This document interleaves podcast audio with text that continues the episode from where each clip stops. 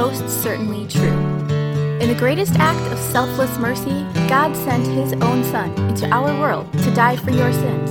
And we can't stop talking about it. We now present this sermon, recently delivered at Grace, to you.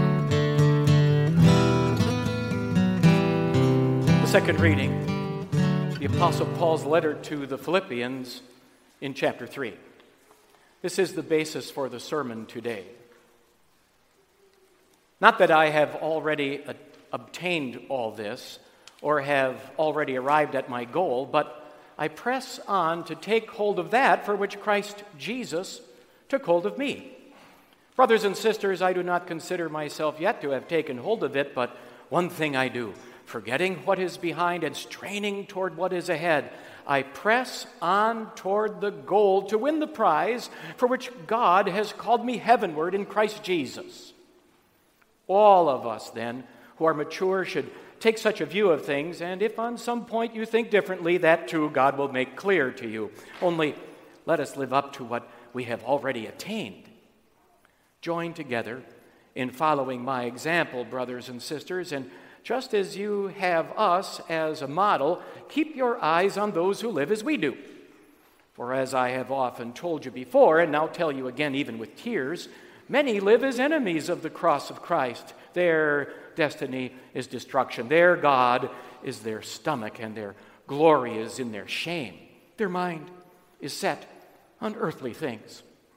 But our citizenship is in heaven, and we eagerly await a Savior from there, the Lord Jesus Christ, who, by the power that enables him to bring everything under his control, will transform our lowly bodies so that they will be like his glorious body.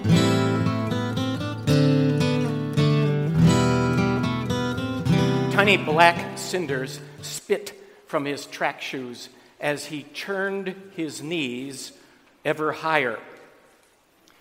But it had been Chris Brasher who set the pace 58 seconds for the first lap, 158 at the half mile mark.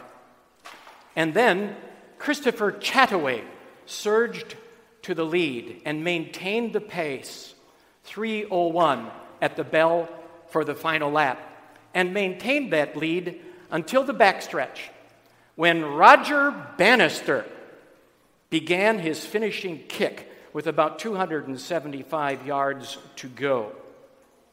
Running the last lap just under 59 seconds, the exhausted 25 year old medical student with eyes closed and mouth agape, huffing and puffing, threw his arms into the air and became the first in recorded history to break the four minute mile barrier on that gray, golden Oxford, England evening, May 6th, 1954.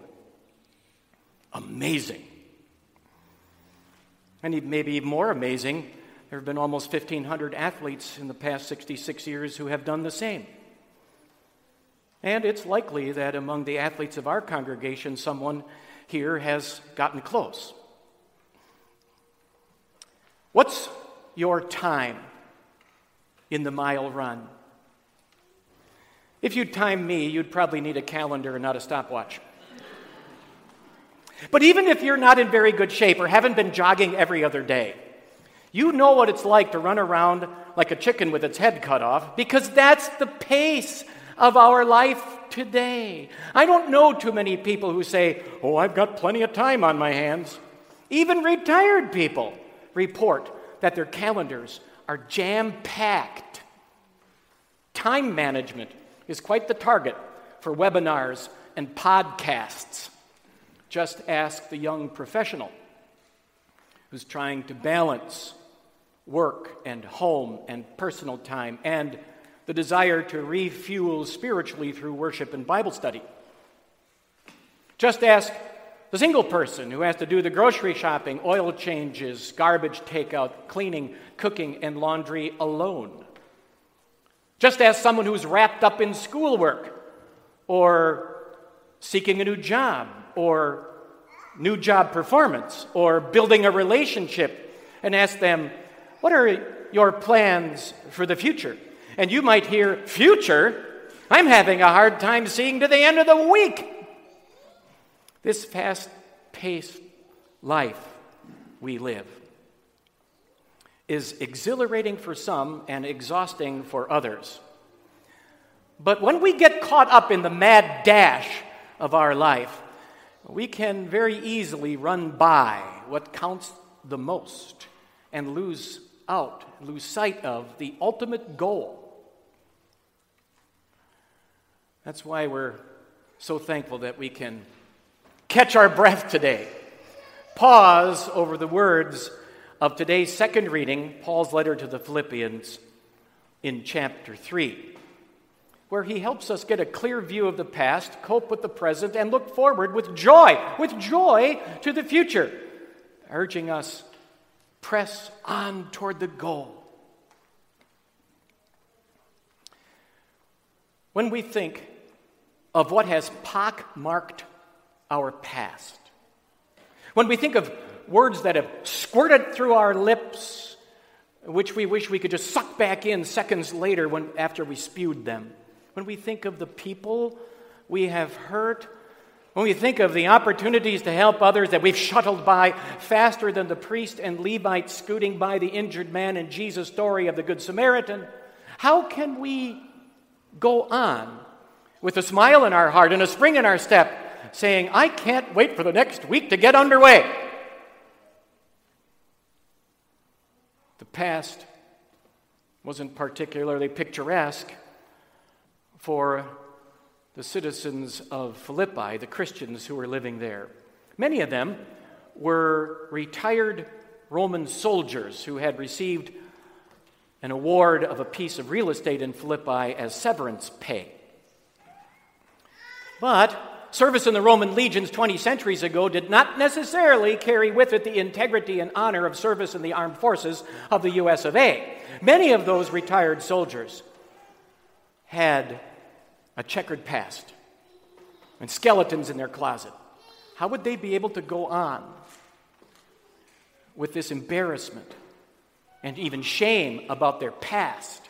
The Apostle Paul writes to them Join together in following my example, brothers and sisters, and just as you have us as a model, keep your eyes on those who live as we do. Well, what was his model? He says earlier in the letter, Whatever were gains for me, I now consider loss for the sake of Christ, because of the surpassing worth of knowing Christ Jesus my Lord. I want to know Christ. Yes, to know the power of his resurrection. He was saying to these Christians in Philippi, Yes, you might be embarrassed, ashamed of your past when you look back. But look back also at what God did about your past. Would you like to have that outlook, that refreshed look at life? Then, yes, look back and be honest about your past, your past sinfulness, but also look back at the forgiving love of Jesus that flows like a glimmering stream throughout the Bible and right into your heart. That is an unchangeable historic fact. Look back. Look back and see sinfulness, but then look back into the Word of God. And yes, see seas parting and city walls crumbling and giants toppling, but especially look back into the Word of God and see His enduring drive to wipe your sins away from His sight. That love is yours. That forgiveness is yours, and that's the linchpin for pressing on toward the goal. The apostle put it this way Not that I've already attained all this or have already arrived at my goal, but I press on to take hold of that for which Christ Jesus took hold of me. All of us, then, who are mature, should take such a view of things. And if on some point you think differently, that too God will make clear to you. Only let us live up to what we have already attained. We press on toward the goal by looking back into the words of God and to see Jesus' saving love for us. COVID quarantining might feel like house arrest, but at least we're not getting jailed for our Christian testimony. But who would deny that the fast pace of our society today, COVID or not, quarantine or not, that the fast pace of this world in which we live, puts and creates mind numbing pressures on us. Some of those pressures come from outside, deadlines and due dates that we face. Some of the pressures come from inside as we sense our inadequacies, deal with our personal insecurity, and battle the inborn tendencies that play to our weaknesses and tempt us to leave the path of God. With all these pressures from the outside and even from the inside, how are we to go on? with a smile in our hearts and with a spring in our step. I can't wait for the next week to get underway. The present wasn't very pleasant for the apostle Paul when he wrote this letter to the Philippians. He himself was was under house arrest in Rome simply because of his testimony about Jesus Christ. He could receive visitors while under house arrest, but his activities and movements were extremely limited, and that was not a very joyful situation. To say nothing of the sadness in his heart, because there were more and more people who were rejecting the message about Jesus that he had proclaimed. Paul says here in this portion of Scripture, as I have often told you before, and now say again, even with tears, many live as enemies of the cross of Christ. Their outlook had taken on the philosophy of the ancient philosophers in Greek culture, which is present in present generations. Eat, drink, and be merry, for tomorrow we die. I suppose we might think Paul would be tempted to turn his back on people like that and to say to them, Well, if you reject Jesus, greet the devil when you see him. Serves you right. But that's not at all Paul's attitude. In fact, just the opposite. Instead, he wept tears over their blind plunge into eternal destruction, just as Jesus wept for the people of Jerusalem who were rejecting him. The apostles, as challenged as he was by pressures from the outside and in this difficult situation of house arrest, and as sad as he was about Jesus jeering that was going on around him, he still could live in joy because none of that changed his status that he had with God thanks to Jesus. And you and I can cope with politicians wrangling like little children and COVID mandates and economic instability when we apply God's consistent goodness of the past to our present reality. It's like planning a trip to a foreign country. You want to be sure that all security measures are in place and to have a safe and enjoyable journey, so you check with people for some advice who maybe have visited that country before. And then you find out things like keep your eye on your baggage, don't leave it unattended. Watch out for crooked taxicab drivers. Stay on the main roads. Don't drink the water. And that's a good thing to hear because when you are alert and look out for the pitfalls, you can have a more enjoyable journey and visit. In the same way, the Apostle Paul says, Don't be naive. Look out for the world. Be aware of the realities around you and in your own heart, sinful heart and life. Sure, follow the news if you care to. Keep track of the trends in society. Watch the time management webinars. Listen to the podcasts but be aware of all the realities and pitfalls out there in the world and in your own heart, around you and inside.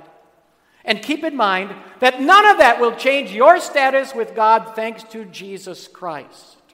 If you want to have a more enjoyable visit in the 80 or 90 years God gives you to live in this, on this planet, then press on toward the goal. Press on to the goal by looking out for the world while still applying God's promises to your every situation. Think of all the rapid changes in communication and technology we've seen in just the last couple years. We've had cameras that could broadcast or record our sermons, and now we're able, we have HD cameras now, the last couple years, that can help us for higher quality live streaming.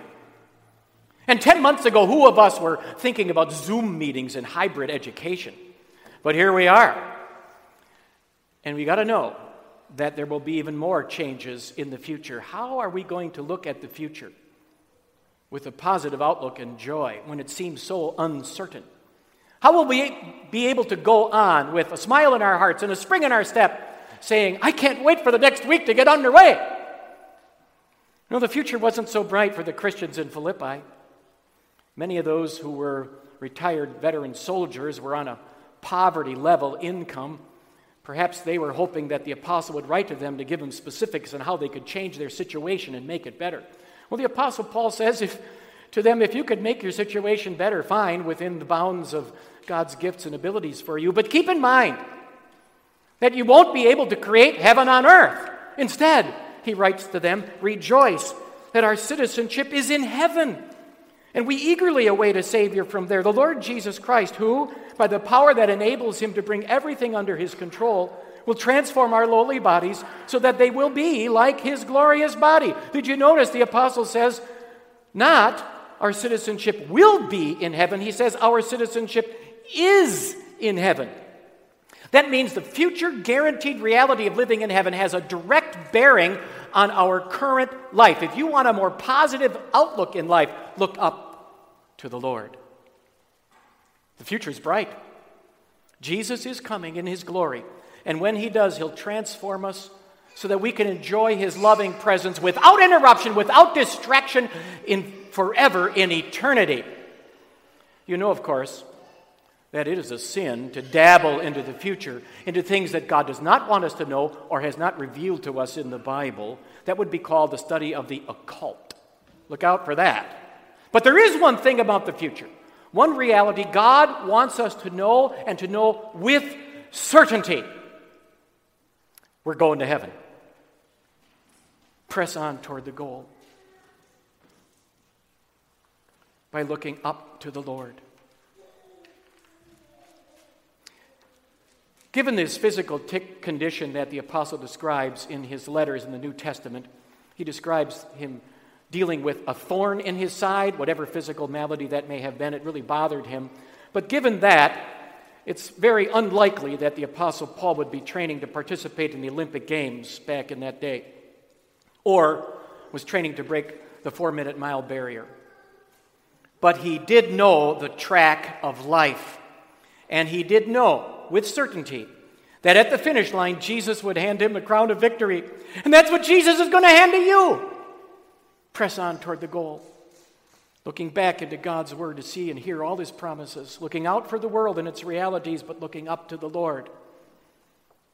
I can't wait for the next week to get underway. How about you? Amen.